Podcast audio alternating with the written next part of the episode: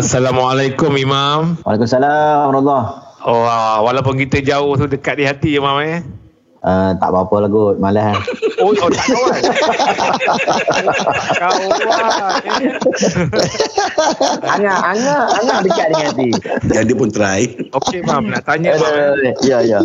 Pada Imam, dia muskil lah, Mam. Dengan peraduan-peraduan seperti dapat dilihat di KCTV. Dengan ganjaran wang tunai berjuta ringgit kan. Jadi apakah hukumnya seseorang yang membeli pelbagai produk dan perkhidmatan dalam jumlah yang besar dengan harapan agar mendapat ganjaran yang ditawarkan? Okey, sebenarnya kita bimbang ada unsur perjudian. Dalam kes ni dia tak dikategorikan sebagai perjudian. Sebab dia beli barang dan dia dapat barang tersebut. Walaupun dia beli 10 barang tersebut untuk dapat borang. Tapi contohlah kan. Okey, contohlah. Okay, beli satu produk dia dapat borang untuk isi masuk peraduan. Betul. Jadi dia rasa satu borang tak cukup ni, takut tak menang. Jadi dia beli banyak-banyak. Dia beli 10. Akhirnya dapat 10 borang dan dia pun cuba dengan 10 borang itu. Jadi adakah boleh ataupun tidak? Bukankah itu nampak macam gambling, nampak macam berjudi? Tak, itu tak dinamakan judi sebab dia memang dapat barang tersebut. Memang dapat barang tersebut, melainkan dia bagi, dia tak dapat sesuatu, dia memang isi nombor sahaja, itu tak boleh lah.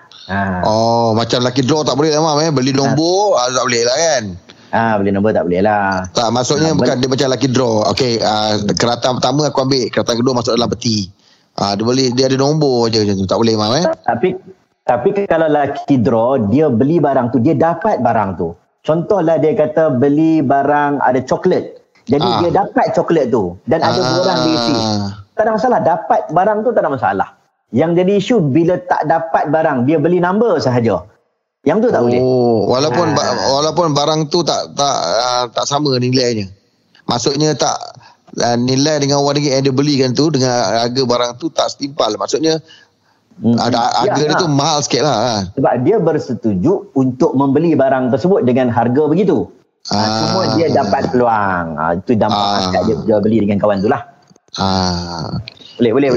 Dapat okay, barang tak masalah. Alright. Baik, Mam. Terima kasih, Mam.